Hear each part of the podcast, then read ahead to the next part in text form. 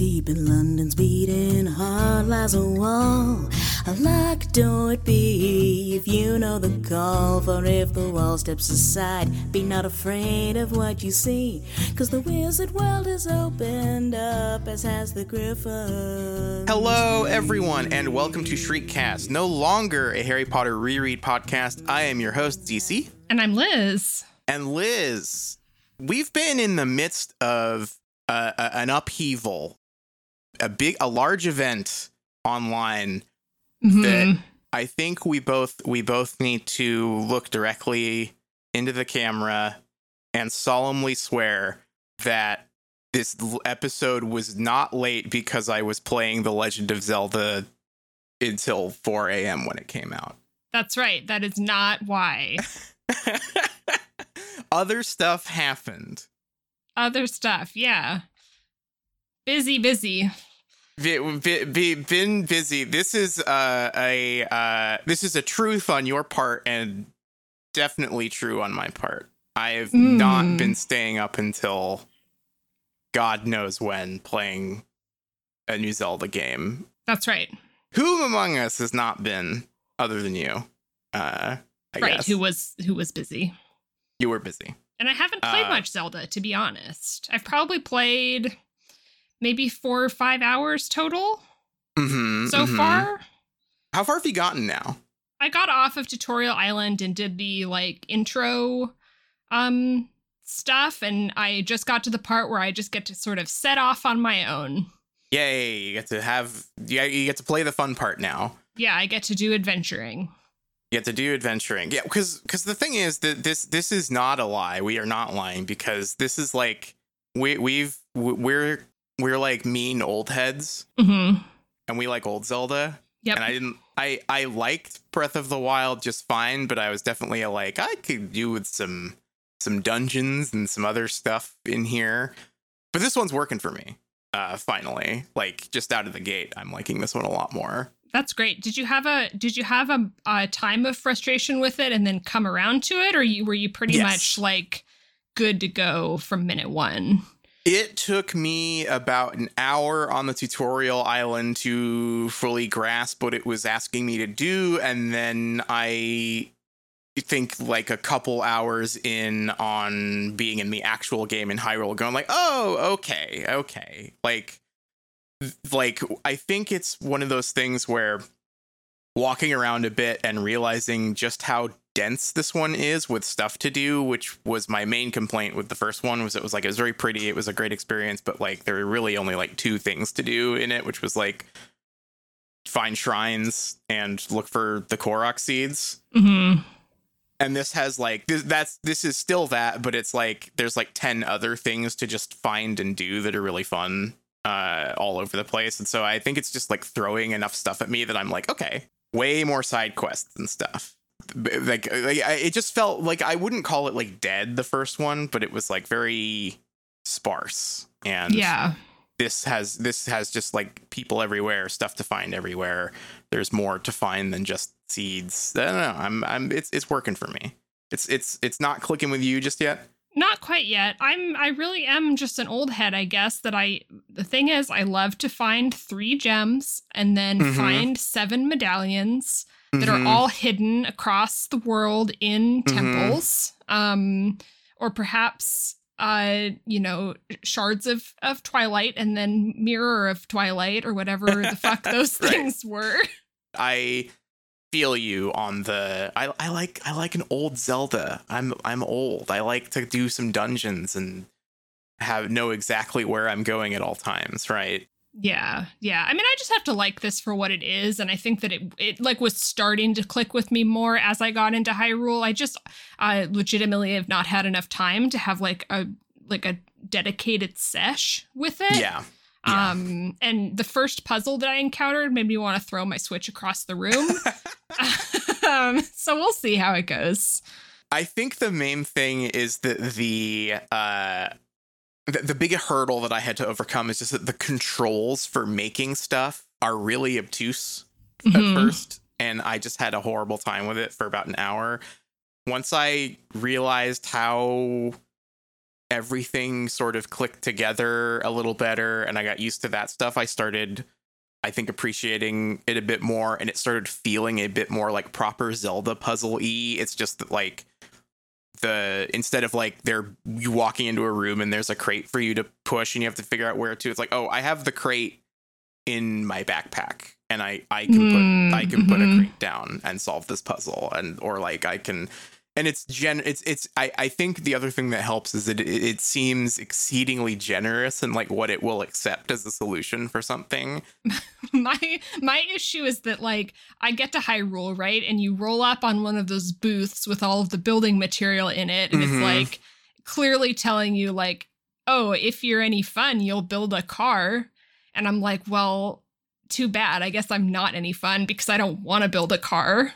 That actually, uh, so that that moment was the most confusing thing to me because it gives you stuff to build a cart there. Like there's wheels and a and a bunch of wood and stuff, but there's like no, you you don't have a horse at that point, uh, and you don't have the like ability. Like later on, you'll get the ability to like get like put like a steering wheel on anything, which is really funny, and it'll Hmm. just like magically control the wheels of stuff but like it does that's not there and so i was just i sat there for like 20 minutes like what do you want me to build here and then i realized that it was just kind of a tease i guess but uh, uh yeah i don't know you could do you could do what you want in that game which is nice um it's not gonna I, I, it's it's not gonna like yell at you for not building a nuts and bolts contraption, you know. Right. Yeah. I mean, that's something that I like think is going to be key to my enjoyment is just like staying on rails and doing the main quest. And Yeah. that is what I will do. And for what it's worth, I've been doing some of the main. I like I did the first proper story like dungeon thing, and it was really fucking cool. The dungeon itself is maybe not like as elaborate as like a proper old school Zelda dungeon, but it has the swag of one, if that makes sense. Like Nice. It has like unique music and a great boss fight and it's in a like unique place that just looks really cool so so it, it's got that uh, feel going for it even if it's more breath of the wildy gameplay Great. Otherwise, I still have Skyward Sword, the one I've never played, and so there's still an old Zelda out there for me, just yeah waiting. i've also never played that one i think we had a similar contingency plan here uh, of like if this one doesn't hit for me I do have that one that was so bad when I tried to play it on the Wii that I gave up immediately. Um, exactly. but it doesn't have waggle controls anymore. So True. yeah, I could just play it like normal style. But yeah, no, I don't know. We're we're we're old school. And speaking of old school, you have a little you have a little update on some stuff I do. share. Yeah, speaking of going to um going around to dungeons and picking up um medallions or perhaps runes, um my my rare item had had has arrived for my Seventh Saga collection, the Hell Elnard yes. Encyclopedia of Adventure. That's so cool. I'm It's so, so cool. stoked. So it's what really so what is it small. Yeah, you posted a picture in Discord, and it, I was I I was picturing like a coffee table book for some reason. Mm-hmm. Yeah, no, But- it's like a small little. I mean, like I'm not disappointed at all because now it just feels like a like a little. It's a little adventure guide, right? It's Yeah. it's like a little booklet, um, and it's it's really neat. It's all in full color. It has maps to all of the locations, and it's just artwork that I've never seen before, which is very cool. There's like little so there's little chibi characters in there of art I've never seen before. It's very neat. Oh, that's so cool. I didn't realize because the photo on the front made me imagine that it was going to be full of like cool but unrelated photography and stuff, right? Like it was going to be all pictures of castles and cities and whatnot. Oh, don't worry. Every single location also has an unrelated real world photo of a city Oh, or a castle or a landscape. Um, let's go. like really small in like next to the like name of the town or the name of the dungeon um and i feel like if i knew anything about like famous locations they would probably be Mhm. recognizable but they're like the tier of like semi-famous that I can't really identify what they are, but I'm like somebody Uh, knows what this is, and it's I not can't me. wait to look at this because I'm gonna I'm gonna be I'm gonna be able to like snipe a bunch of these if it's like pictures of like castles or like because the thing in the front is I think a picture of a Basila in Spain, but I it's like just just all all pictures of like medieval buildings and stuff. It, it- that's such a cute detail. Uh, it is. It's so strange though. So is this an official art thing? Like, are the is the are the the character art and and all that stuff? Is that like official stuff, or is that all? Is it is this a, a guide that was like sort of an unauthorized one where they, uh, where it's like clearly like a not not like fan art, but like you know not not the production artists. I have no earthly idea. Um, I I want to say it's unofficial. Um, I'm going to be combing through it because I just got it like an hour ago or whatever. I'm gonna be combing through it looking for like an Enix logo or something that Mm. that indicates that it might be official, but I feel like it isn't. But maybe Right. it is. Who knows? We've got so many mysteries to solve here. We've got to figure out why the name Elnard was chosen and whether or not it was based on the watches. uh, we've got to figure out if this is official art or or fan or or uh, you know unauthorized stuff. I'm I'm so delighted by this. Uh, Mid masterpieces uh, of years gone by. That's um, right. Ha- have a have a special place in my heart. hmm Um, I've been building out my. Uh, I can't remember if I've talked about this at all on here. I've been building out my like PS2 and GameCube and Xbox collection of just like old games. Um, uh, so I, I've definitely been hunting down a bunch of like really good seven out of tens right.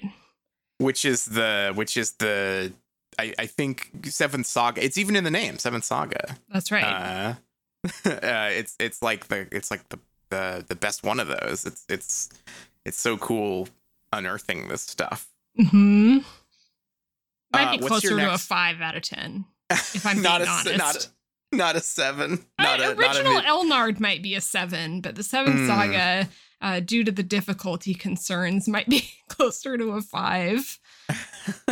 so you've got the uh you've got like the super famicom like like cartridge now as well right I you've do, got the old yeah, with the box and the booklet Mhm. and all that stuff. Has there been is seventh saga slash elnard like is there enough of a following that someone has like done a fan patch for the rom or something where it's like here is the english translation with the japanese difficulty or anything like that Um, I i- if I believe someone is either working on it or it has already been finished. okay, okay. So yes, Because- tentatively. Cool. yeah because it would be nice to be able to like have that experience without buying a super famicom right, Right. Like, yeah.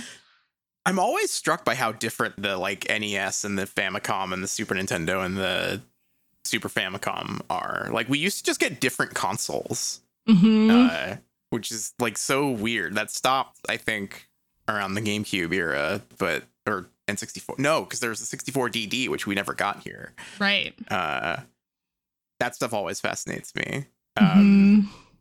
Zelda was a fucking disc game. Zelda came on like floppy disks. Right. like the original one. Just Yeah. weird shit like that that Very we just strange. never. um, what's your next like item of interest for Elnard? Um, the I, let me.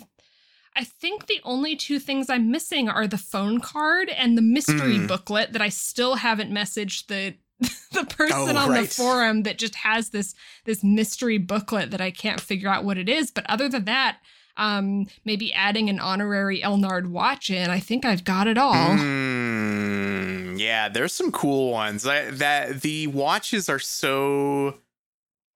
I'm so curious if there's any connection there because it's like a Japanese only watch company. I think they might be related to Alba, which is the company that made uh your Yoshi watch. Mm-hmm. Um so I I'm just like what's the what's the lineage here? But there's some very cool ones. Um do you have like uh, any that you're like zeroing in on? Yeah, I really like the moon phase, and you Mm. found one that's like in pretty good condition, uh, but it would have to be shipped from Japan. Um, Yeah. And it's like one of those things where the watches themselves are pretty cheap. Um, Mhm. I I would not call them very desirable watches, but I'm sure like the shipping would be a hundred dollars or whatever. Yeah, yeah. The shipping of it would be like at least the price of the watch, right? Mhm. They pop up on like eBay every now and then for like not crazy shipping prices. Um, so I'm I'm keeping an eye out. The one that I'm I'm still the most interested in, just like if you're like, what the fuck is this? Is the one that I sent you that's like a total ripoff of the Cartier tank, which is like a Mhm. twenty thousand dollar watch, but they've like got it's got really fucking weird numbers on it. Like it's like um yeah it's uh it's a fun fun mystery. We're we're gonna get you elnarded out. It's so exciting. That's right. getting the full collection going. I'm i've been diligently poking around trying to find if there's like any existing like concept art or anything out there but i, I just there's nothing. These Right. these games there's all these stories about like the Super Nintendo and PlayStation 1 era of Square Enix where like it's so sad that like there's like not backups of like the original Final Fantasy 7 art and stuff like that. Like they just when it was done, it was done and they tossed it all out. And I'm like that's crazy. That's Yeah. so sad. Wow. And I'm ho- I'm hoping that like Elnard there's some Elnard stuff that's been kept somewhere. You just know it's in a box somewhere, though. Yeah, we we've we've had a like I said, busy busy week of not playing Zelda and not searching for watches on eBay. hmm We have a little bit of news to get to though before we get to our chapters. Um, nothing too major because of course I can't look too deeply into anything because I don't want to get spoiled on on anything. But there was a kind of an unavoidable thing uh, after the last episode. The trailer for the new movie hit. Exciting. Did you watch it? Did you did you take a peek? Uh, yeah, I don't think I made it all the way through though. it was I'm not very good at watching trailers. it I mean, especially when you have like zero context for anything that's going on. I, I it was there's a lot of um a lot of trailer lines in it, shall we say, of just Mhm. uh, and who knows if that's on the on the movie itself or just the way it's edited but it was it was sure hitting me with a lot of like person says epic thing and then cut to some action. And just just not not grabbing me. I did have a laugh though. There is one part where there is a uh you see district 12 like a train station and there's a big like painting like a mural on the side of this brick building that's a like total like soviet idealism like workers of the world unite ass looking uh uh coal miner thing and i was just like huh Huh. What Okay. could what could that mean? huh hmm okay um but yeah no I, I i couldn't i could not uh look too deeply into any of that stuff just because uh you know i don't i don't want to know what happens just yet and it's a Um, prequel, right? yes it's about The president. president who we have not met yet I, he's been mentioned but we have not encountered him just yet i believe I wonder if he is the songbird or the snake. Ooh, that is a line in the trailer. That is Wait, there's really? a well, not literally. There, there is some. there is some like I am. I, I it's been like a week since I watched it, but it was just like a I sna- snakes and b- b- bats, snakes and, and b- birds are natural. It just just you know that kind of kind of thing. That kind of something that you would expect from like a Batman the animated series episode. I mean, the Hunger Games so far has had some epic moments. So Yeah, there's some, where we have some in this very chapter to get to. we sure are- do. Um, and there was one more article uh, that I found that was cracking me up, uh, which is from a new a new clickbait website that I had not seen before called Movie Web. Um, that is like a carbon copy of like the Screen Rant style that we have we have enjoyed for so long. Mhm. Um, but they have an article, a listicle from the other day, The Hunger Games 10 Reasons It's the Best Dystopian Franchise. Uh, and uh, I I could like I said I couldn't I couldn't get too far, and I just read the headline of a couple of them, like the first few, and uh, number eight is Peeta and Gale signif- signify slightly different things. so that's awesome. Slightly different. I really, I really, uh, I'm really excited to learn more about Movie Web.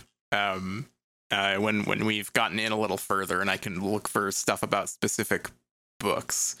Um, there's also an article from Game Rant, which is Screen Rant for games. I don't know why they're writing. This is all very confusing. So I'm on Game Rant, which is a spinoff of Screen Rant for games, but they're talking about the Hunger Games movies here.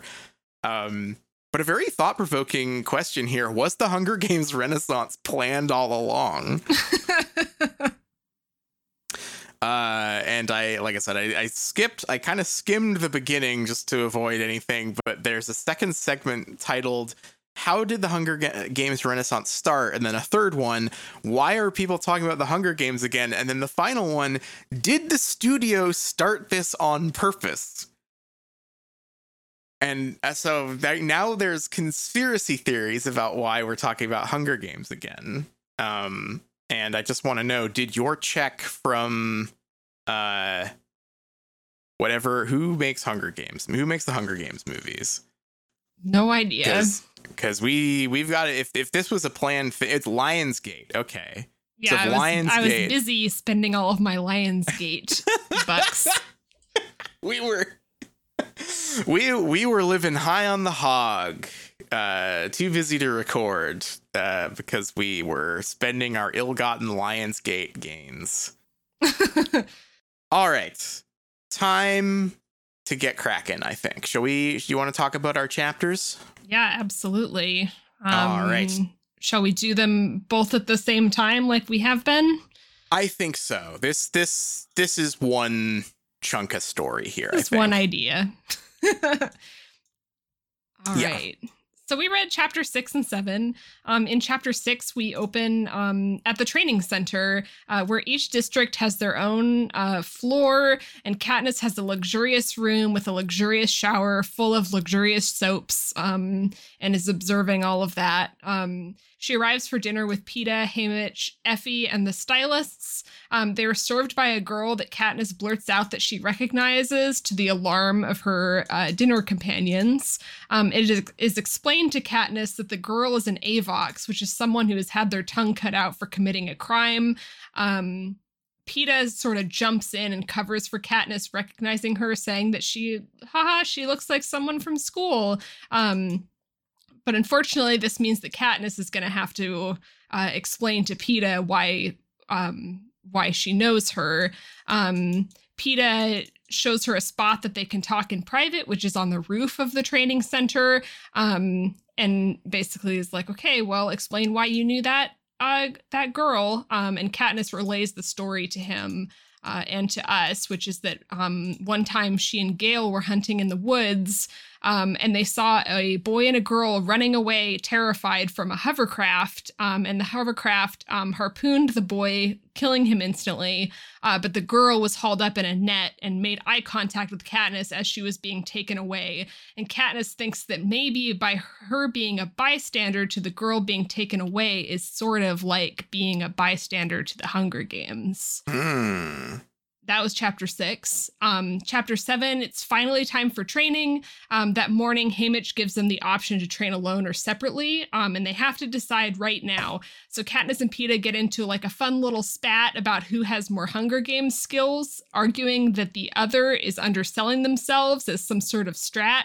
Um, Katniss has her bow skills after all, and Peeta has his strength and wrestling skills. Um, this sort of culminates as their their argument heats up um, in Peeta saying that Katniss doesn't know the effect she has, and Katniss gets mad and makes reference to the bread incident and is like, "Oh, damn it! I shouldn't have said that. How embarrassing." Um, Katniss and Peeta, after all of that, decide that they're going to train together and listen to Haymitch, um, who advises them to to not reveal their Hunger Games skills until they are away from everybody else and having private training sessions. Um, it is finally time for the training, and we go into kind of the the training uh, center where all the other tributes are, and there's like booths set up with different survival and weapon skills. Um, however, they avoid the bow skills booth and the strength booth, I guess. Um, and they kind of go around and they go to the knot tying booth and the camouflage booth um, that Peeta's really good at. Um, Katniss also gives us some information about some of the other tributes um, that are known as careers, and they're basically kids that have been raised and trained to win the Hunger Games. Um, over the course of all of this, they sent, spend about three days in training. Um, and at some point, Katniss also notices that like the little 12 year old tribute has been following them around. Um, Peeta and Katniss also have a little argument about pretending to get along for the sake of Haymitch's advice. Um, and she thinks that maybe Peeta is better at pretending than than she is.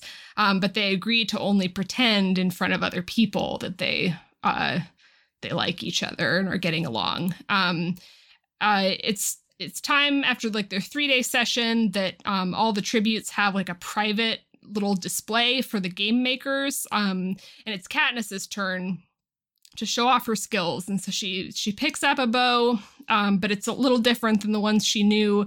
Um, and it's, she's like the last um, last person to perform for the day. And so the game makers are like not very interested and they're like eating a feast or whatever and not paying attention to her. So she gets really mad. She turns the bow to them and she shoots um, through an apple that's in a roast pig's mouth and storms out of there. Um, and that's the end of our chapters i i'm saying this with the most affection possible mm-hmm this book is so much stupider than I thought it was going to be. yeah, it is. It's so stupid. Compliment. Affe- confident, positive, affectionate. This there is some dumb shit in here that is really fun. Yeah. Ending that that uh that whole story sequence with the same fucking interrupting someone with with a surprising cool violence trick Come on, this we we just did that on the train, Katniss. Should have she should have said Happy Hunger Games. Happy Hunger Game. Yeah, I judges. I yeah, I am so delighted by how extra this has been. I don't I just do you not am I am I alone in this? Did did were you under the impression that this series was going to be like way more serious than it is, or not? Because it's serious, but it's like way, way, way less pulpy, I guess. Uh, yeah, uh, I didn't know much about it, so I didn't have that many expectations. But yeah, I didn't think it was going to be this goofy it's talked about in such hushed tones all the time about being this like you know incredible story of struggle and rebellion and and the violence is so shocking and and you know uh, different than than other YA stuff. But it's like no this is this feels like pure unfiltered YA here. And I you know not even as a criticism really. It's just like this is so much more pulpy and soapy and and full of stock action tropes and stuff than I was expecting. Yeah, it's super soapy. Like this these chapters more than any of the others, I think. Yeah, there there is some really goofy stuff in here. Um rewinding back to the beginning here, I I, I find the stuff in the training house kind of fun but there are uh, there are a bunch of like little asides that I'm just so I, am still piecing. You know, we're piece, we're on politics watch. We're piecing together the the vibe of like the Capitol and District 12 and all that. Did you catch the thing right at the beginning where she talks about how she got a medal for her father's death? Yeah, is this the second time it's been mentioned, or? I I remember there. I think last time it was that there was a ceremony and then she got two weeks of like stuff, right. and now there's a medal. Involved. Yeah, this time she rode an elevator to go get a medal. The the government signifiers here are all over the place. What is this? Because the the medal thing just feels like another very like like American movie about space communists or something thing, right? Where there, oh, there it's all militarized and there's medals for everything, right? And the workers get medals for for getting blown up in the mine, or it's just very. I don't know what's going on here. I, or rather, I think I do know what's going on here at this point, right? like, um, the elevator scene is kind of cute though, just because I, I I liked I appreciated the glimpse of Katniss being like a kid and her being like, I want to ride the elevator again. Like, can we go back down and ride it again? Right. Yeah, that is cute. I was like, oh, there's a, you know, that it's it's fun seeing a glimpse of like the the normal person inside the very hardened character or whatever. That's always fun. Mm-hmm. But yeah, th- this is this whole it's soapy. It, it is soapy. There's there's this drama is so like I wouldn't say forced because I don't think it's like bad or anything, but it's just so um prominent and sillier and more frivolous until like, until we get to the Avox stuff than I was expecting mm-hmm. this book to to have.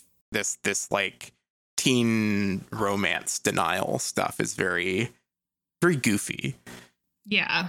I feel like the obviousness with which Peeta is being genuine when Katniss is saying, "Oh, he's lying," or "Oh, he's he's playing a trick on me," is just it's it's dragging out a little bit. I think it seems like the most obvious thing would be him just being genuine, but like also like he's got to want to win, right? hmm So what's his strat? Yeah, w- w- like how how accurate a read does Katniss have on him versus because it, feels very inaccurate. It feels very much like he is being genuine and she is just reading the worst into it or or projecting what she would be doing uh, in in his situation, right? But the thing that I am I am just having a hard time getting a nail on predicting the book in these chapters once again will not let any like drama go unresolved by Katniss's internal narrative. Mm-hmm. We once again get her over explaining like every social faux pas that she notices and and uh, wondering aloud like oh could could this be could he be being genuine you know and and i'm so like we're gonna get to the, the, end of this book and either it's gonna have pulled the longest book long con on us with her internal narrative or we will have called it from like chapter one of just like you can just take everything katniss says hyper literally because it's just she is describing the story omnipotently. Yeah my money's on that. Um like s- sort of. Like i think that um i think she will realize that he's being genuine and she will declare that to us, right? Yeah, which is kind of what she's been doing is that she uh she has been fuming about it and going like, "Oh, he's, you know, he's doing the strategy, we're doing the friend strategy. I don't know what his idea is." And then she will follow that up with a line break that goes like, or maybe he's being genuine, right? Or maybe he really really likes me or whatever. And it just I I think that the ant she, she might be already on the money, I guess. Yeah, I mean that whole argument that they have, which is I think a very fun scene where they're both like, "Oh yeah, no, you're underselling yourself," and she, and she's like, um, oh, what does she say?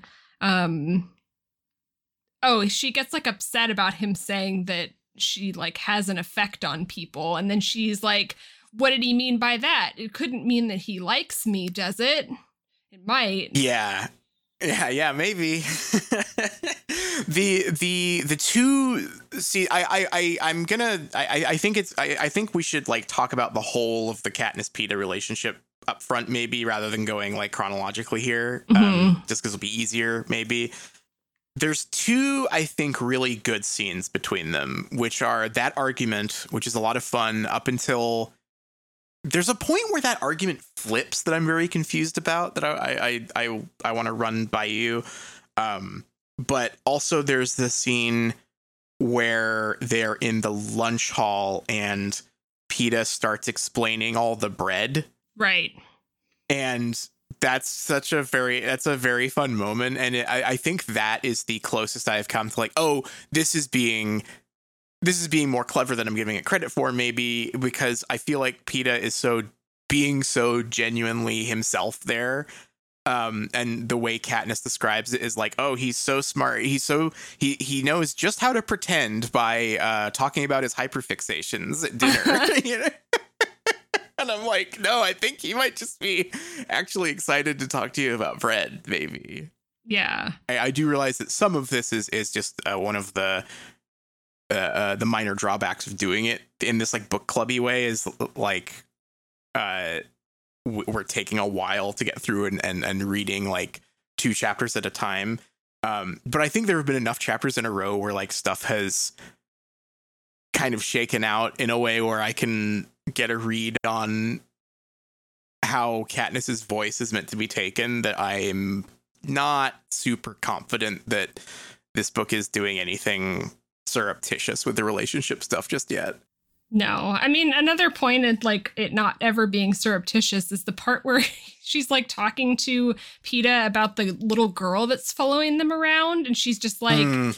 "Rue, that's a flower. My sister's name is a flower." yes. like yes. I don't think I've ever encountered a story where like the characters themselves comment on how they have a fateful name, right? That's so there's nothing wrong with a good corny like fateful name but like it's it's there's something it's it's kind of scary when the characters start ruminating on them themselves. It's like the it's like if you were watching tv and suddenly a character like turned to face the camera and started talking to you. I don't know. It's like they they shouldn't be able to piece that together. Right Katniss has some of the weirdest uh analogies in this chapter. Did you did you highlight um that's a dark and creaky thing that moves like a snail and smells of sour milk? I forgot what about that. What does that mean? I don't know what that means. a dark and creaky thing that moves like a snail and smells of sour milk. And that's her describing like a bad vibe. Which I mean, I guess that would be a bad vibe if something smelled of milk and moved slowly. But I was just like, what? Is this a. this this is like a I I would love this if it was if everyone was constantly talking about that if if this was a story where we are in a sci-fi world where people were just saying the most bonkers analogies that don't make any sense to us to like get a sense of their culture. That would be fun. But that, right. that one just sort of blindsided me. Like, what? I would love a good like Darmok and Jalad episode of uh of Hunger Games though. Just mm-hmm. people people saying completely inscrutable inscrutable metaphors.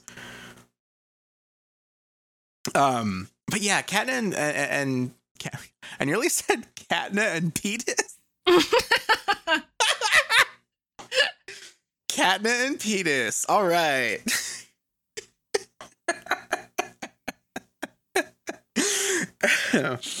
um, Katniss is sort of in denial about how helpful he is being in these situations. And I would like to link that to her weird, cynical view of like solidarity, i.e., like she doesn't have one at all, right? mm-hmm. There's a part in that argument that you brought up that I'm so confused by, where what they're arguing about seems to flip completely. Because all of a sudden, Peeta's angle is that Katniss doesn't understand the effect she has on people. And this is after Katniss has been kind of arguing to us, the readers, that she is entirely self sufficient. Mm-hmm. But then in this part of the fight, Katniss starts saying that, like, oh, but I had help. I had help from you. And like, right. like that. And so I like, what do you, is, is, is do you, what do you think's going on there? Is this like is this just inconsistent characterization? Is that her doing a move? I don't think it's like super I think that it is trying to be her weak point, right? Mm. like that's that's the insecurity that she wasn't self-sufficient she wasn't providing for her family and she did need help in that moment and she hates that Yeah. Okay. that's how i read it Yeah. but also it feels just- really forced for the sake of an epic argument Yes, I think that's maybe where I'm getting stuck on it is that it feels like the total opposite of what they've been arguing about up until this point, which might be like maybe that's like a deft pivot to like the real problem, right? Like th- this is what they're actually arguing about. But the fact that she recognizes that that is that was help and uh hates it a little bit is very interesting. That was one of my favorite parts of the earlier chapters but it's just this part where she sort of like meekly goes like but i did have help you know like all of a sudden it, it feels like she's saying she, she's like saying that she appreciates that or or that like he doesn't recognize it. i don't know I, I was just taken aback by that a little bit yeah it feels like it's like a premature realization on her part Mhm. literally for the sake of the soap opera argument that they're having. Yes it's very it's very blowout tv argument you know? Yeah. It's it's not bad or anything but i i was just like very uh uh I, I was trying to like like track the the ping pong ball of like who was arguing about what and i i kind of like missed a stare there i think of just like No, I I think that the content of their argument like took a secondary um significance to like it aping this kind of scene, right? Because this is like Mhm. it- I mean it's not the words that they say, but it is the soap opera scene where two characters are arguing and then it ends like with them still angry but one saying like, "Well, it's because I love you." right yes yes 100% yeah it's the this is an oc argument the show not the concept Right. Yeah. Yeah, and I I also think this is probably a case of Katniss also just like being um uh, resolving conflicts in her own head, right? Is she's Mm, going to mhm. jump to that point of like, oh, that's my that's my weakness that I'm going to say in this, this blowout Mhm. argument, right? yeah. This argument also has one of my favorite just the mouthfeel on this phrase here. This is this is not quite as as as nuts as uh as the snail thing, but I I, I did get a laugh out of uh I'm just, just gonna read the whole the whole paragraph here because it just the way that this ends is so funny to me. I hear Peeta's voice in my head. She has no idea the effect she can have. Obviously meant to demean me, right? But a tiny part of me wonders if this was a compliment. Again, we're getting just the scene just explained. cut that part out. Just say Just- it was meant to demean me, period. Yeah, just just we don't need the explanation. Um, but then uh, uh, that he meant that I was appealing in some way. Hmm.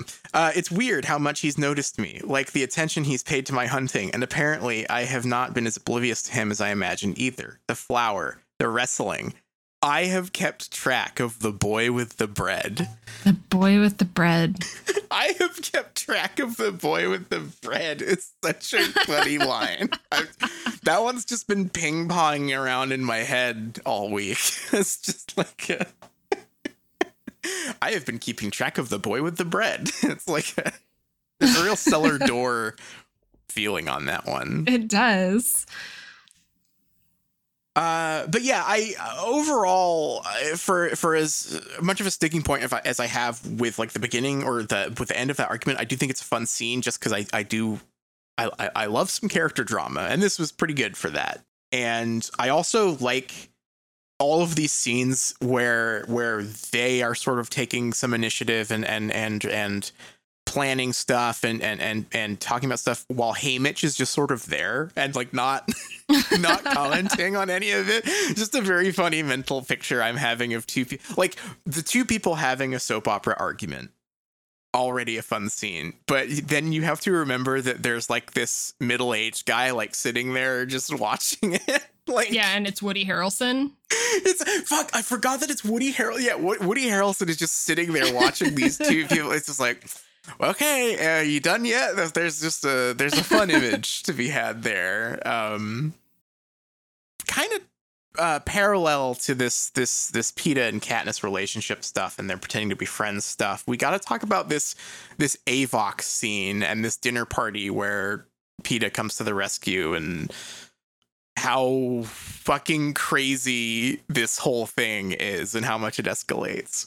Yeah. Can I just say that when Peeta jumps in to like cover for Katniss, I legitimately, when I was reading, thought that he was jumping in as a dumb guy that didn't like understand Yes. the issue and was just going to be like, "Oh yeah, I I know Yes, her," I- but like genuinely. And then I was disappointed that it wasn't that.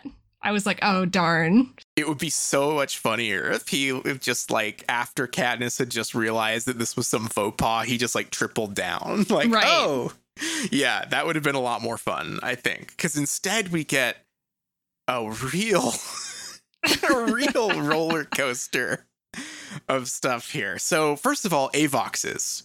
Yeah. So they like wear white robes and they have their tongues cut out and they're like servants. So these are like these are eunuchs, Eu- eunuchs of the mouth, I suppose. Eunuchs of the YA. why? Why? Yeah, yeah, yeah, yeah, Yanix. Hmm. I'll have to work on that one. Yan Yanix. Like, what do you picture this world as currently? I, I- don't I- have a picture other than what's Yeah. in the movies. There's there's zero um imagery to me. Yeah, I just the because even before we get to the Avox stuff, we we have that scene, and and actually, I, I will shout this out. I do think that this is a fun scene where Katniss is in her uh her quarters and she like goes to the Jetsons shower, has the most perfect shower ever, and then like comes out and like gets this perfect outfit and then orders like perfect food from the from the like replicator or whatever Mhm. uh, I, I I appreciate what that does for her character. I, that's exactly the sort of stuff I was hoping for in earlier chapters, where it's like I want to see her, if not outright getting tempted by, at least enjoying the spoils of this shitty regime. But there's also no getting around that there's a Jetsons shower that can magically untangle your hair with sound waves. That's and right. um sounds great, honestly. I would love I would love one of these. And uh and she orders food from the magic food thing. And I like I think that the bit with the Avoxes is like trying to be a signal that like maybe this like fully automated luxury is not actually automated at all, right? She like has all this like tech at her fingertips and then a real person has to like make that stuff for her and bring it to her and wait on her and stuff. That's what I'm hoping is the thing here because otherwise we're just in like a really bad like TOS Star Trek episode where like, we're on the planet where they cut people's tongues out. How do we deal with that? It's just a very out of nowhere scene. I kind of get the impression it's just trying to show how like fucked up the capital is, but not in any like comprehensive way. Just like, wow, they'll do that to someone. It it feels so fantasy novel to have this sort of like religious sect of of punished people thing, uh, wearing robes and whatnot. That I, I was just so taken aback. And then the story that this leads to, where Katniss and Peeta go up to the roof. Oh, first of all, they go up to the roof and then have a very long conversation about whether they can have a safe conversation on the roof that sucks all of the tension out of Oh, the it's scene. Did so boring. I would not have wondered. I would not I have been like, oh, I hope they weren't overheard. I would have just accepted it. They're on the roof. or or the other way around, have them like do this and then get in trouble for it, and then maybe we can see whether or not it was like safe up there to talk, right? Like. Mhm. There's like some stuff about wind chimes being loud so that they could talk. It's just so stupid. And there's the there's the um there's like the electricity wall so you can't jump off, which I think that's the best detail of that, right? Is the I I I think that the the one bit about that that works is that that this like very luxurious palatial estate that they're all training in has like no escape route, right? Like that that's that's just fun. That that's fun, basic, easy storytelling stuff. But okay. So Katniss recognized this this Avox because she has a recurring nightmare memory of this thing that we have not seen her talk about at all yet um, until this moment of watching a guy get harpooned by a uh, Jetsons hovercraft. I was losing my. I genuinely similar to the the bit where she like mentions that she recognized the the woman at all. I was like, oh, did I miss something? Had we met a redheaded character earlier in the book and I, and I had forgot? But no, it's that she has this this really powerful memory of this thing with Gale that I almost would have like. Should this not be the cold open to the book? Yeah, it probably should, huh? Right? Am i like the the way that this is arranged is so backwards in that like she recognizes this woman and it's this big dramatic moment but we don't know why. Peeta has to tell a lie saying that she looks like another character that we have never met and never got and like like now was never mentioned. And then we find out that the answer is is that uh, if you were if you were perhaps on the hunt for clues or or or like trying to piece things together, is that actually the key information is that is that uh, Katniss saw a Tie Fighter shoot a guy. Like it's just it's a little backways. I think like yeah. there's not much drama here. Yeah, it does like maybe one of my least favorite like per first person perspective um things where like it feels like the the character is just like realizing very important things about themselves. Mm-hmm. And I get that it can't just like like the information has to be relayed to us somehow, but um her just being like, "Oh, this like super traumatic thing I witnessed that one time. I'm remembering it because I saw this this lady." Yes. It's just it's weird it's it's just clunky right because i i love a good first person narrative I love uh, when first person characters lie. Mm-hmm. And I think a core, and, and again, this is something that I can't fully judge until we finish the book, but so far, Katniss doesn't lie about anything. And also, I think the jury is still out. I'm leaning towards like she's kind of not, she's never wrong about stuff so far, right? Mm-hmm. And so there's not much tension in this scene and not not it, it, it doesn't really hit for me because as like grisly as this moment is i just have no way to respond to it other than like it's kind of funny that this has never come up until now that, that, that you she's been telling us all of these like like it's not like Katniss hasn't told hasn't like relayed us stories unrelated to things happening so far, right? Like we've heard a million stories about her dad. We had the whole thing about her mom. We've heard a lot of stories about what it was like trading with Gale even after Gale has sort of like exited the picture. She's always con- she's constantly reaching back into her memory to explain something to us, right? Um and that's fun. And I'm so surprised that this isn't one of the like if if you're imagining this as someone telling you a story, in first person eh, like them just going like oh by the way i eh, like are you are you wondering who this mysterious person was funny story i saw a guy get harpooned I hadn't covered that in all of my stories about what it was like to live in the hell dystopia where I was hunting squirrels and being attacked by uh, attacked by dogs and and had to trade for for for grain. Just just had not in, the, in all of the ills of the capital that we had we had been subjected to so far, she had not mentioned the fact that they drive around in Tears of the Kingdom hovercrafts and like shoot people with big harpoon guns, right? Like I feel like what kills me about it is that I get the feeling that if she, she hadn't seen this character, it would have never come up. yes, I, yes, that is the perfect way to to uh to, to to like point out why this is so silly feeling uh, it, it like there that is the only reason this information exists is to make mm-hmm. that connection. It's a total closed loop. Uh, yeah, yeah, wow. That yeah, that that that yeah, spot on. This is this is totally superfluous information if it weren't for the fact that she had seen this woman.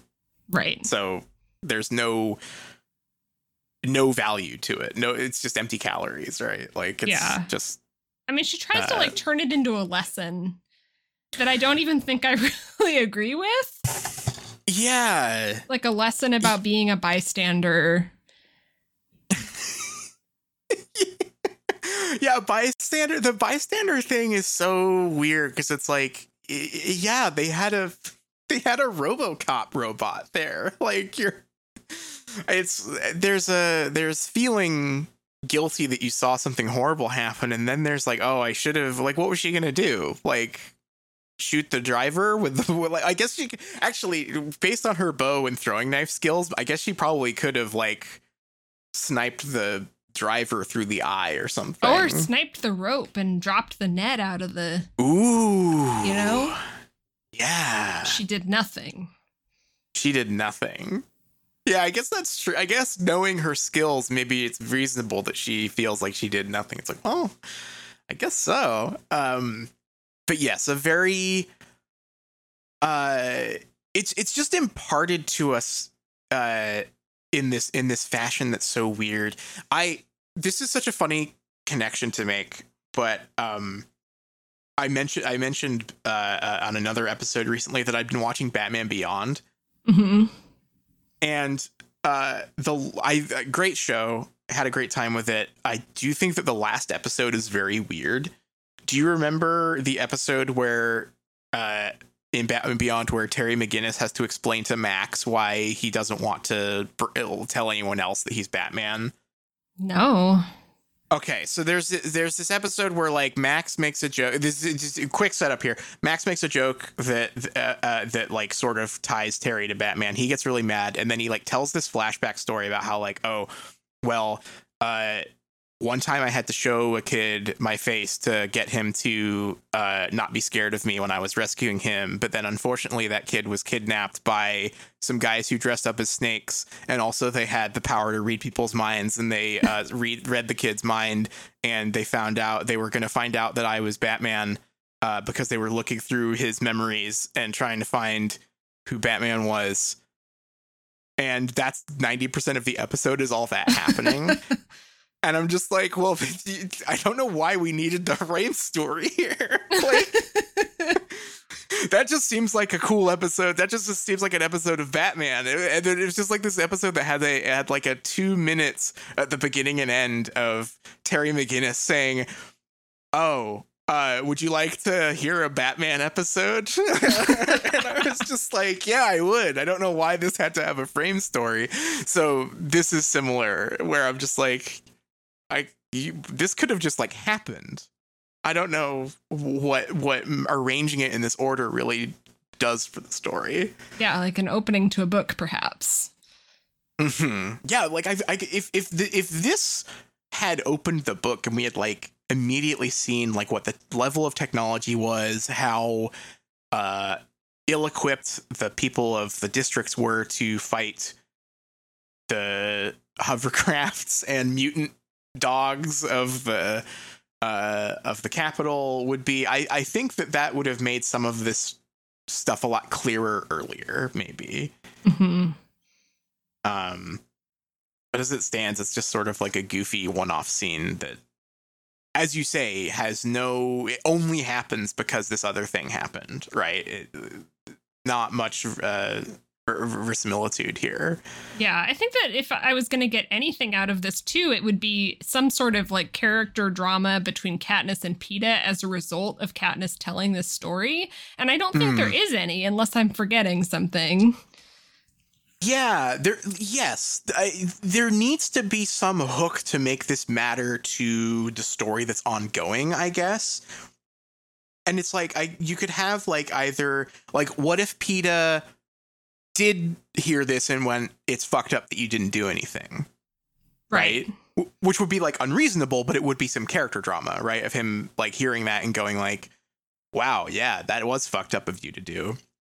Um, or if this guilt that Katniss clearly feels manifested anywhere and like because if if, if Peeta heard this and was like that's horrible but you can't beat yourself up about that they had a fucking harpoon gun right? right. Um, and she was like wallowing and saying like, "Oh, I could, I could, I could have sniped the pilot out. I could, I could have."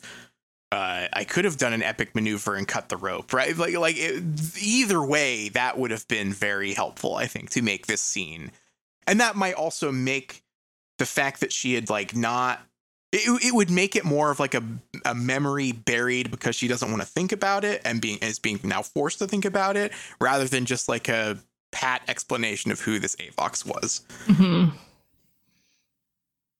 um yeah i just very we spend a long time on this thing that's my main thing. This is the most checking my watch chapter of the book so far of just like can we do some training can we like see the hunger game i was just i was just kind of confused as to why so much time was being spent here Eh, for the payoff of her saying wow it was just like i was watching the hunger games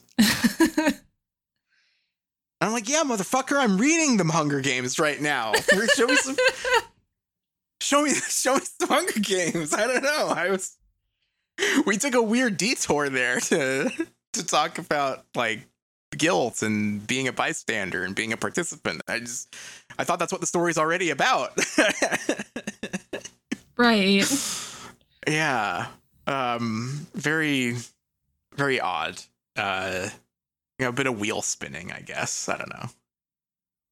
hmm Um, but fear not, because the I guess the other main part of this chapter that's really important to talk about that's a lot of fun is the uh is the actual training stuff and the uh uh the evil career fair that they go to.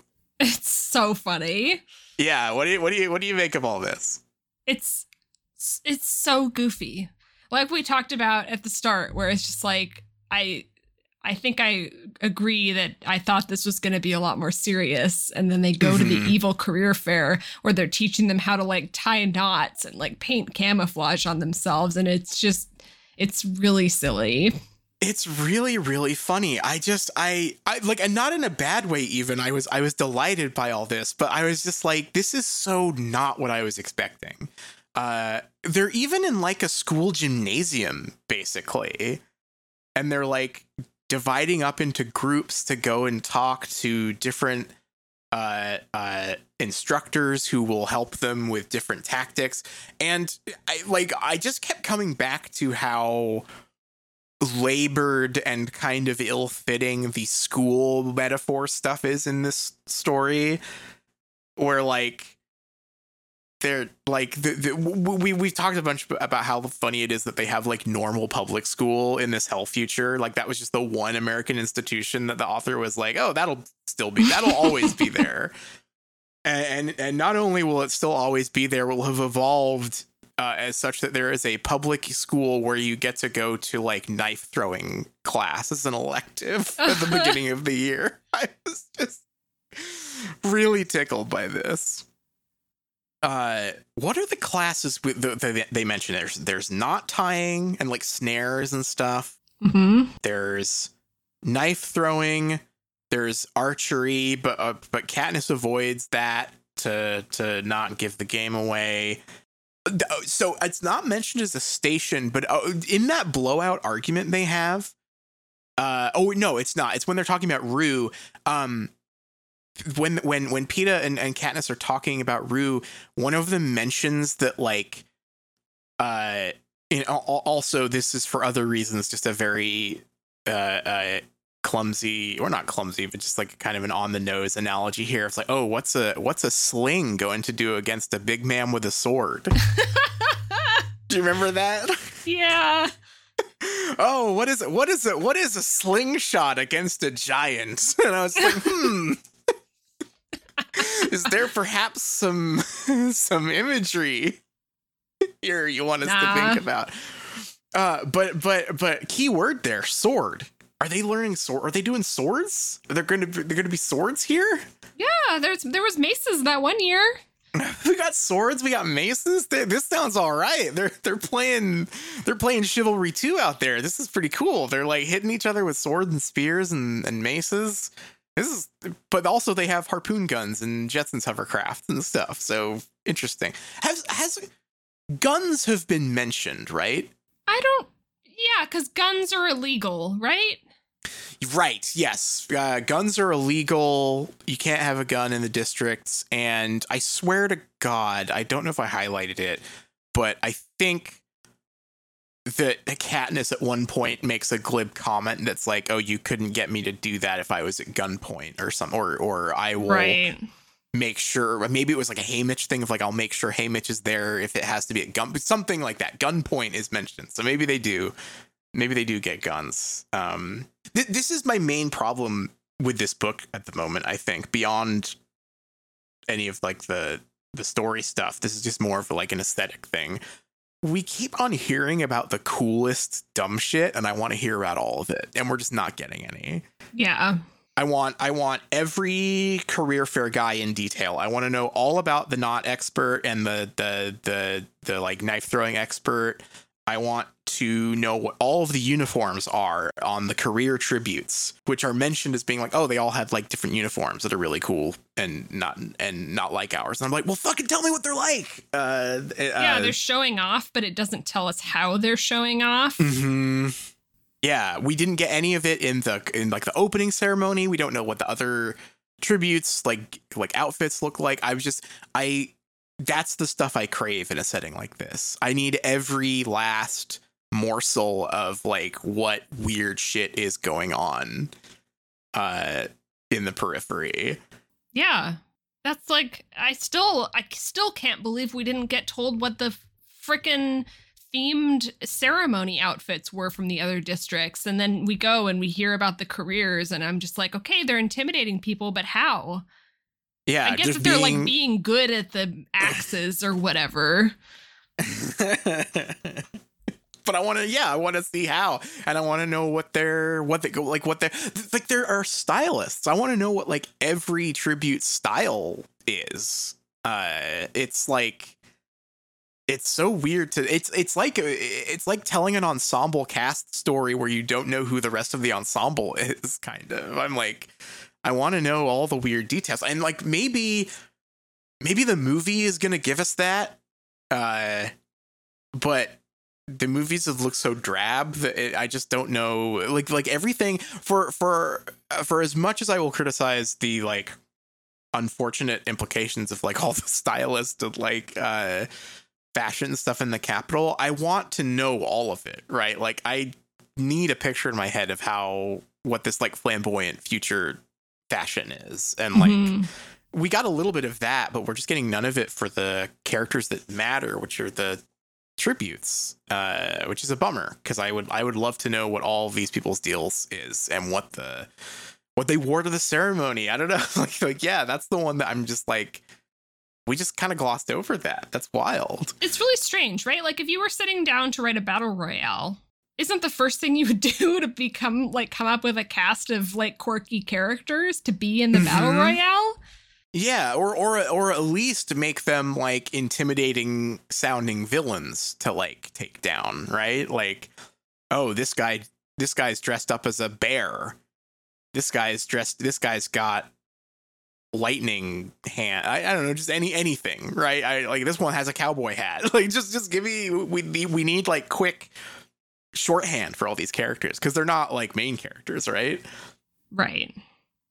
um and just not getting that is so disappointing I want to Um, know about this- like the strats. Like like there's this huge deal made out of Katniss and Peeta acting as a team, right?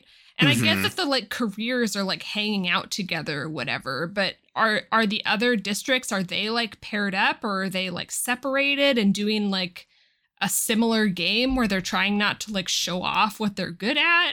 I just have no Yeah. idea. yeah this this so there's there we get a little glimpse into that where uh Haymitch compliments the stylist and and uh, on the hand holding thing and is like it's just the perfect touch of rebellion or whatever right which implies that this is rare that there's not really a uh um a, a, like a precedent for these people to be like working together as a pair Mhm. um and so this strategy they've come up with where they are being trained together uh, and and are pretending to be friendly, so they look like they're teammates, and so they might be like a duo, like they're queuing duo or whatever. um, I think is really interesting, but we have no frame of reference for uh, what the competition is, or like what they're doing, or like it, it- like it's almost surprising to me that the careers are like hanging out with each other because that sort of sounds like what Peeta and Katniss are doing, Right. and like maybe it would be more. I, I, I maybe like I was expecting these characters to be like more at each other's throats immediately, like in the training room, right? Like, and and for Peeta and Katniss to be the only ones with um any uh any like respect for each other up up front, right? But hmm yeah, it's I, the.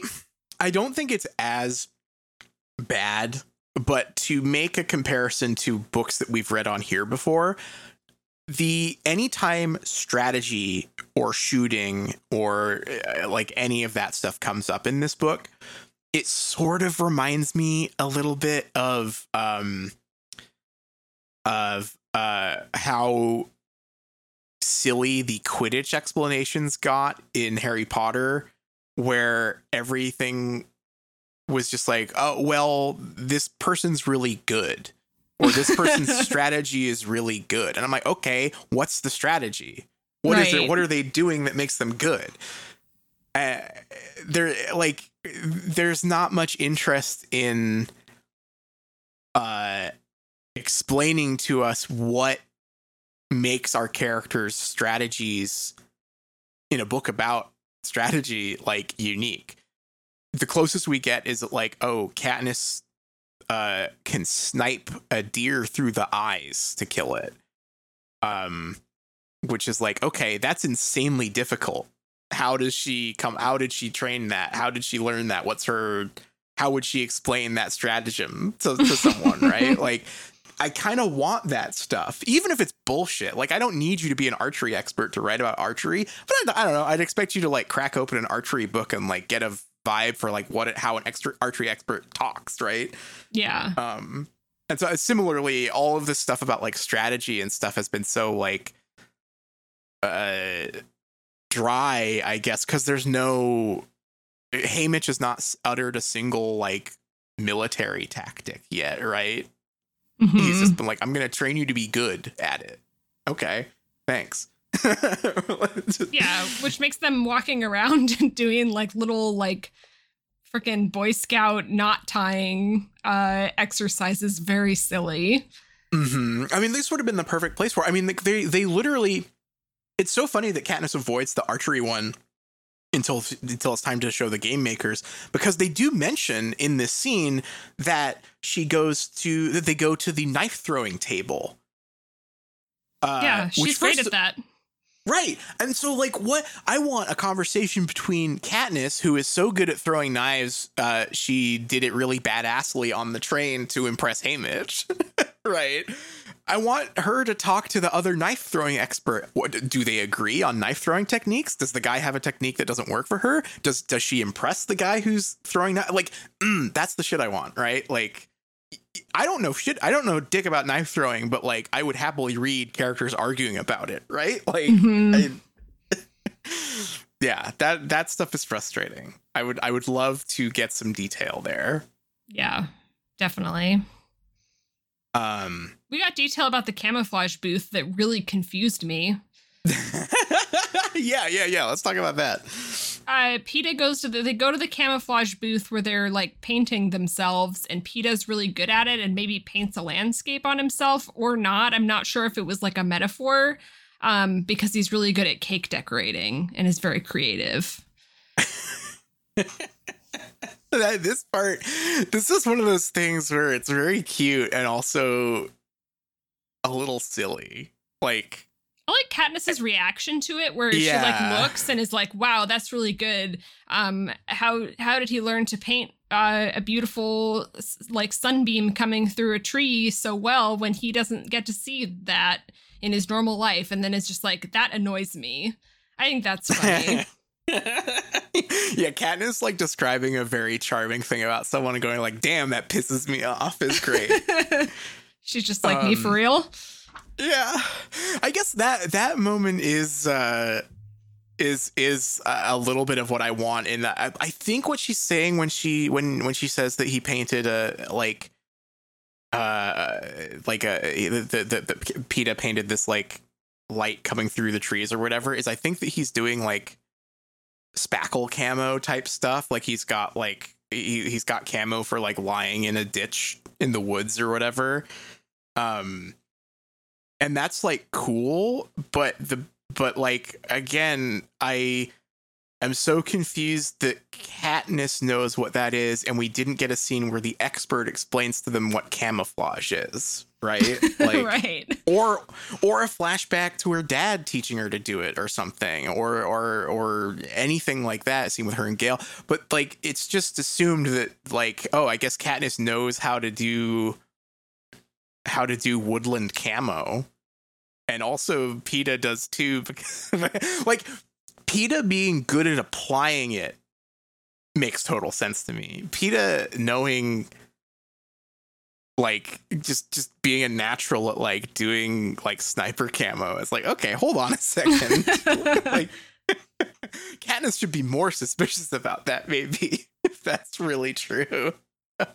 or at least, I, don't know. This just circles back to please, for the love of God, I would have loved to talk to these expert characters some. I want to see a like a camouflage master having to teach like high school aged kids like here's how you like stay invisible in a sniper's nest. Like because that, eh, that's the fucked up shit. I want to see the fucked up shit. Like what's what's this society like?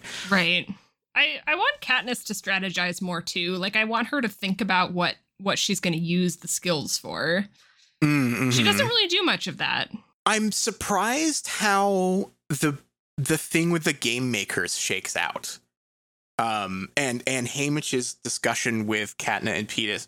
I said it again, Katna and Peetis.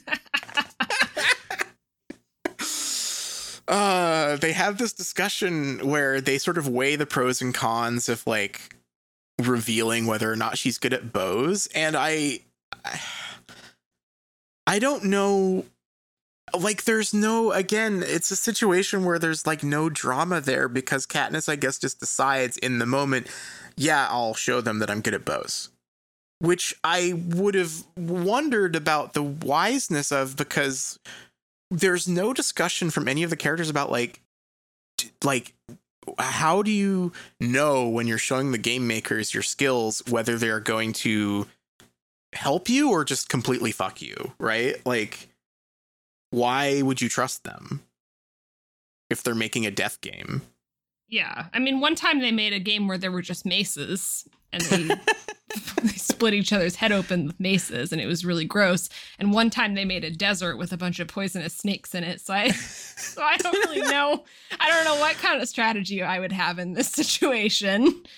Yeah, like I the the, the fact that like I I would have loved Haymitch to be the the expert here and be like even if he's not right, say something like I don't know, like like if they're gonna argue about whether or not to do this, like have Haymitch be like, they don't care if you're good at something, they care they they you know they want to be interested, and I think that that's the vibe that we get from uh, the scene where they're like, you know, they're they're eating food and talking and checking their phones and napping and whatever, right? Mm-hmm. Like. Um, by the way, one one detail about that that I, I did appreciate it, just in like the the parade of like evil school stuff. Was this was senior project day, right?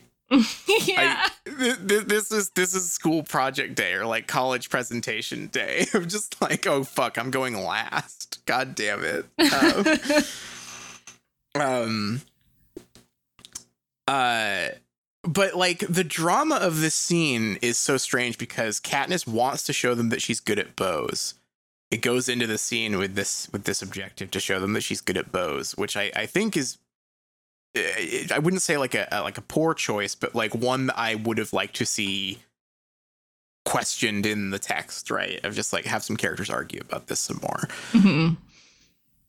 and then Katniss does a bunch of stuff to prove that she's good with bows and they don't pay attention and then she does something really cool with the bow and then walks out it's kind of flat right like i i i hate to just do like uh here's how i would write the book thing but i i this is just a scene that i feel so strongly about if if the whole thing is that uh that, that, that it's sort of ambiguous what to show the game makers. And she goes in there and she sort of fumbles with the bow at first and then does something cool with the bow and they don't notice, and then does something cooler with the bow and they do notice.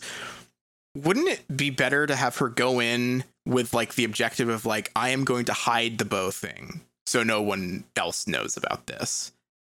And then does a bunch of stuff that doesn't impress them and then gets pissed off and whips out a bow and does something insanely cool to impress them Hell yeah.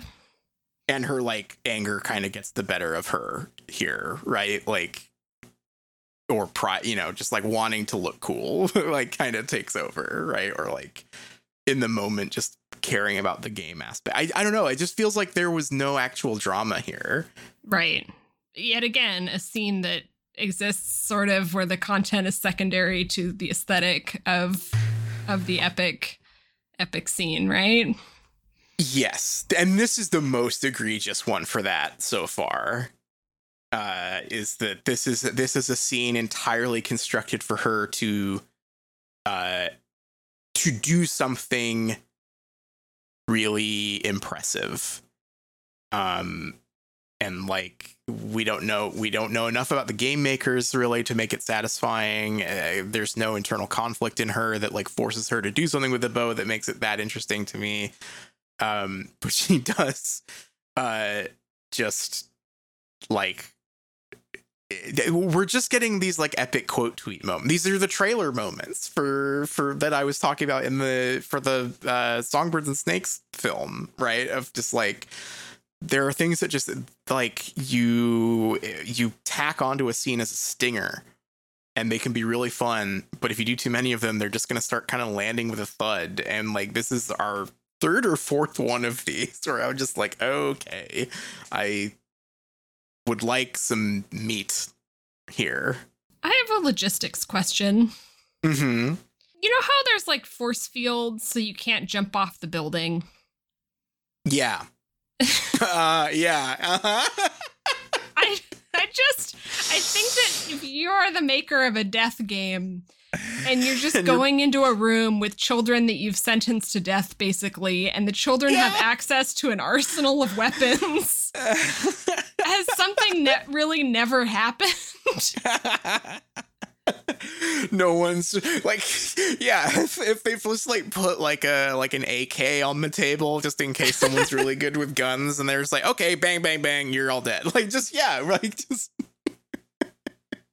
that's a really good point. I had not thought about that. At least put them behind glass right? Like damn I just it's like when when there's the force field to stop you from jumping off the building there's sort of that like oh something must have happened right right they would only have this rule if someone had broken it right hmm And now I'm like, no one's thrown an axe at these guys. No one's no one's attacked the game makers while they're alone in a room with them, and they're all like foppish like oafs who are eating food and not paying attention. Seems pretty easy, right? Right. Like I mean, you're like definitely not getting out of that one, but like, no, but you're taking them down with you. You know, pretty right? pretty uh pretty effectively. I yes that yeah. There's no. Maybe the force fields are really expensive. I don't know. yeah, maybe. oh, oh, oh, oh. Speaking of logistics questions, I have one for you. Um about I totally forgot about this scene, but I'm just going through my highlights here. Uh in the early part of the the chapters, um first of all, uh they say the phrase coal school. They or the coal they they call it the coal district Yeah. uh, which was driving me nuts. I was just like, no, that's me. I'm saying that. You're the coal district. um, Uh, but there's a weird bit where they talk about diamonds because because uh, Effie Like, oh, I, f- I forgot about that. Yeah. yeah, this is so weird. So Effie, like, b- like misunderstands uh uh where pearls come from, or she thinks that diamonds come from pearls. So wh- whatever, some some some misconception. And Katniss is like, oh, so she doesn't know where she doesn't know where diamonds come from. Uh, that's that's pearls, not diamonds. And then she goes, also, uh, maybe she meant that coal gets squeezed into diamonds, but also that's not true. Which, by the way, I have to say, I did make that mistake on an earlier episode. I also Oh. believed that. I did not know. I did not know that that was not true. Um, uh, and then she explains, like, actually, it's graphite that is compressed into diamonds. And then she goes, I know that in the capital they've got like a or or or one of the districts has a machine that can make diamonds by squeezing uh uh uh a different kind of um uh god what was it? Graphite. Uh it, it, it was was squeezing graphite into making diamonds.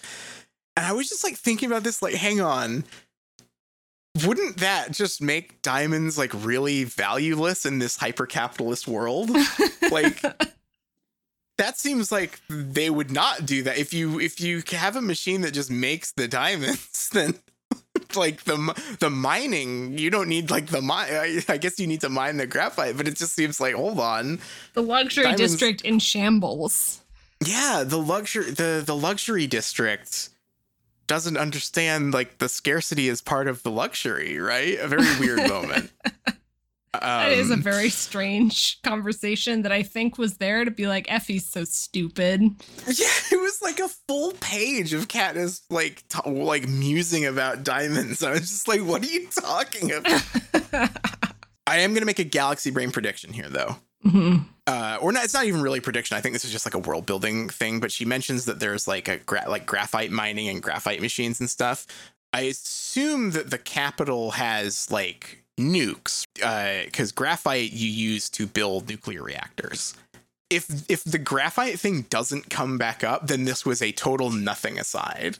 Because that was like the only piece of information I gleaned from that that mattered. Like, oh well, graphite. I guess I'll probably have to remember because that's that's used in stuff other than making diamonds. But if it's not, if this never comes up again, this is Katniss's most bizarre aside. Absolutely, like. But yeah, that's. uh I, I there's also the um right around this. uh Did you catch them eating noodles in green sauce? Yes. What what's what is that? Is that real? Is that a thing? What are what are, what is the noodles in green sauce? Pesto. Oh. Oh, I'm so stupid. I'm I'm the stupid one. I'm I'm Effie. I'm Effie.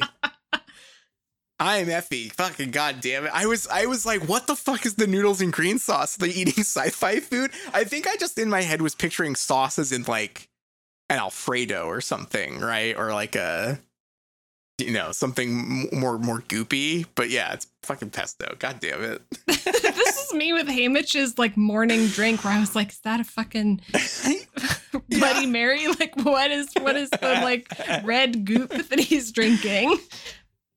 Oh my god. Yeah, I was just I was like reading this going like green so- ooh, it's like green eggs and ham in here. They have like future food. Is it like Soylent? no, it's fucking pesto. God, I'm stupid. Yeah, but why wouldn't Katniss know about pesto? Is, isn't her mom like an herbalist or something? oh fuck, you're right. Fuck, you're right. You're right. Yeah, they haven't had any damn basil pesto. Basil's gonna be like fucking everywhere, right? I don't know. I should I should stop like positing stuff about food because I don't know what the fuck I'm talking about. Uh these I, I I think I sound more down on this than I am. Yeah, it's fun. It's really fun. It's just I like I'm taken by surprise by how silly it is and how how like pulpy it is, I guess. Yeah, it's a soap opera with like action movie stuff in it. Yeah. Oh, okay. Here's one more food thing I had highlighted. I'm gonna I'm gonna stick my neck out here again. Sure. Um, uh, purple melon they had in the meal. Mm, Purple melon. Does watermelon count as purple? That's more of like a pink. I, I generally would assume. Yeah, that's or like a red, associate. a red pink, Yeah. right? Purple Yeah. melon. Purple melon. I'm gonna Google it. Purple melon. Purple melon. Singer purple melon. Fictional food purple melon. Pale purple melon. Parentheses. The Hunger Games on the fictional Ooh. food website. Okay. Oh, ooh, hold on. The fictional food wiki. This is good. fictional food wiki. I'm just real quick. Uh Wait, what what what, what which website are you on? No, this is like I- a blog. Oh, fuck. It's called fictionalfood.net. And I'm sorry, Oh, but there is a Harry ooh. Potter thing on the front page. That doesn't surprise me. Also, that's hang on. Harry Potter food isn't fictional, it's just English. That's different. England exists, unfortunately. Uh fictional food. I'm just gonna search it here. Noodles with green sauce. Creamy pumpkin from the capital.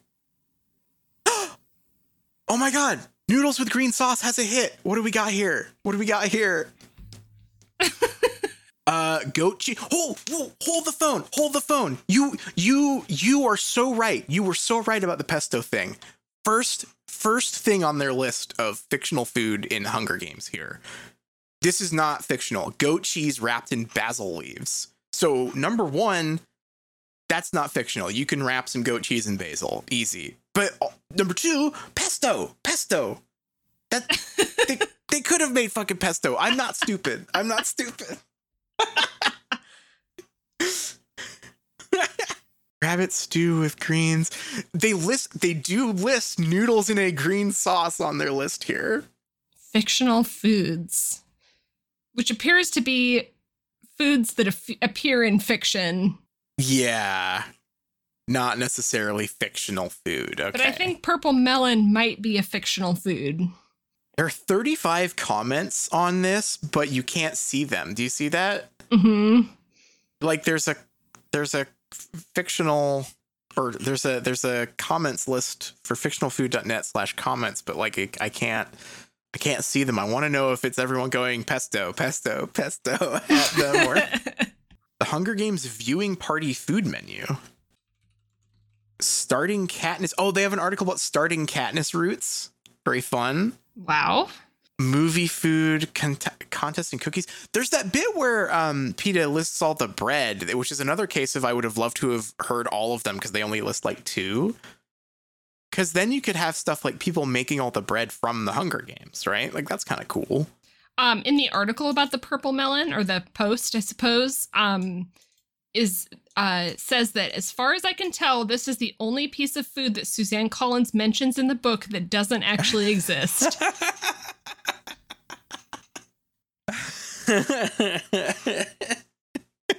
oh, oh, I found the article you're on. Oh my god, that looks disgusting. It appears I looks- believe that it is just soaked in food coloring. No, that's disgusting. Gross. Oh my god, it looks so nasty. it's all soggy. That's so gross. Uh here, do you want to they have a menu on here for a Hunger Games viewing party, like a like a movie party. Do you want to do you want to run run run through this and see if this is what something we want to consider for when we watch the movie? Absolutely. Okay, this is the Hunger Games viewing party menu by fictionalfood.net. So for the starter, goose liver with puffy bread. Uh, the font is kind of janky and it really did kind of look like pussy bread for a second here, but uh goose liver I'm not mm, not into goose liver. no, Uh, me either.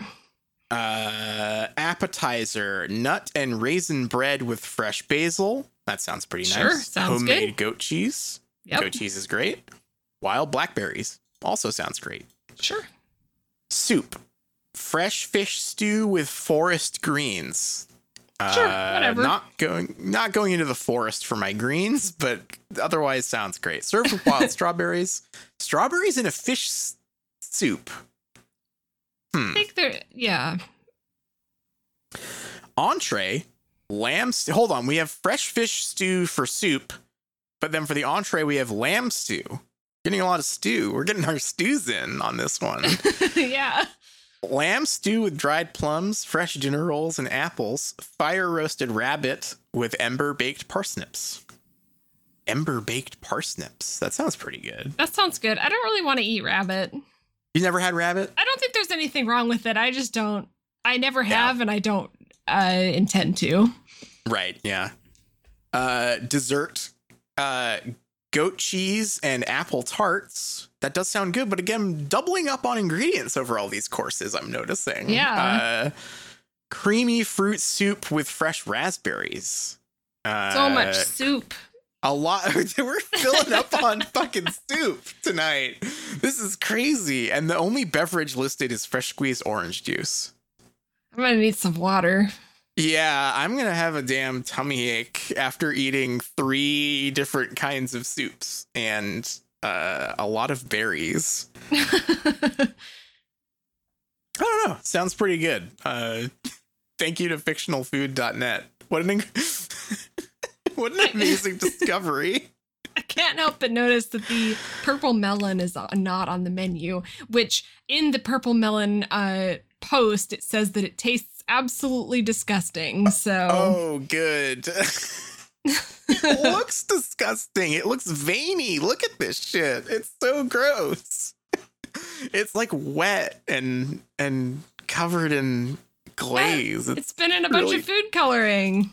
Ugh. I did. Did you have a period as a kid where you like heard about food coloring and just assumed it was sort of like magic? Like you could just like make food whatever color you wanted. No, I mean you kind of can. You kind of can, but it like ha- it does like have a taste, right? hmm like like food food coloring isn't invisible but i definitely had a period where i was like i, I it was not even really a period just like a I, I definitely remember hearing that food coloring existed as a little kid and being like damn i want like a like a yellow pizza or something like, this. like this is so cool i want to put food coloring in everything and then i finally sort of like realized that it was just like chemicals that made stuff sort of shaded. Uh, I was very uh, heartbreaking moment. I think You can make some disgusting melon with it. I can make some absolutely disgusting melon that looks like God. That that picture looks like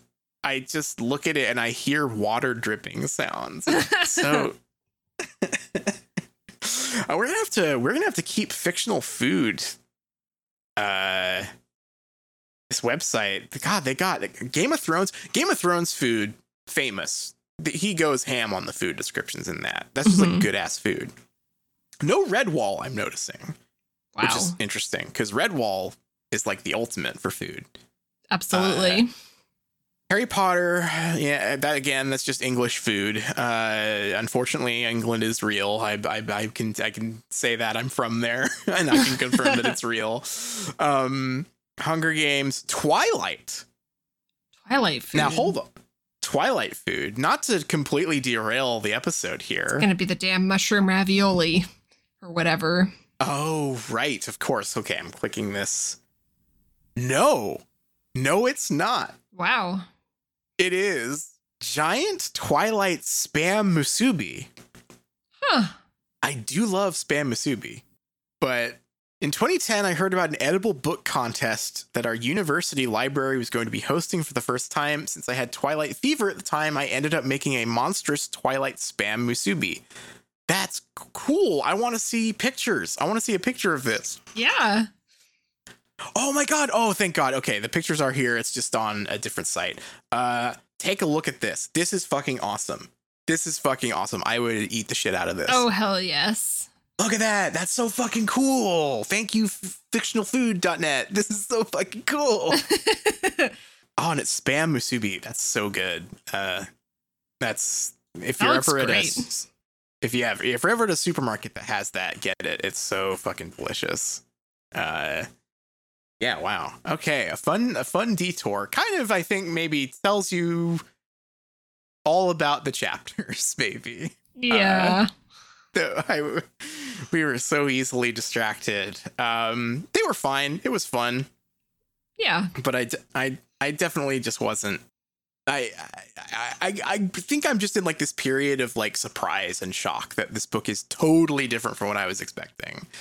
Is there anything else in these chapters that we didn't discuss that you want to make sure we touch? I don't think so.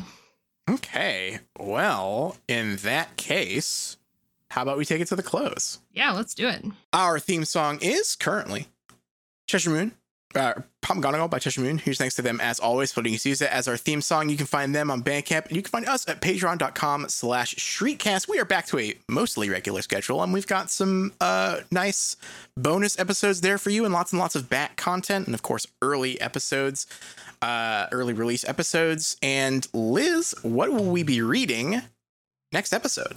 We'll be reading chapter eight and probably chapter nine as well. Okay. Is that now? Does that take us out of the first act of the book? I'm flipping through my book to try. Yes, it does. That is the the last two chapters of part one. Okay, perfect, cool. So we'll we'll we- we'll. I was just curious if we had like one left and we were going to start the new act, or if we if we're closing out the act with that. That's perfect. Yeah.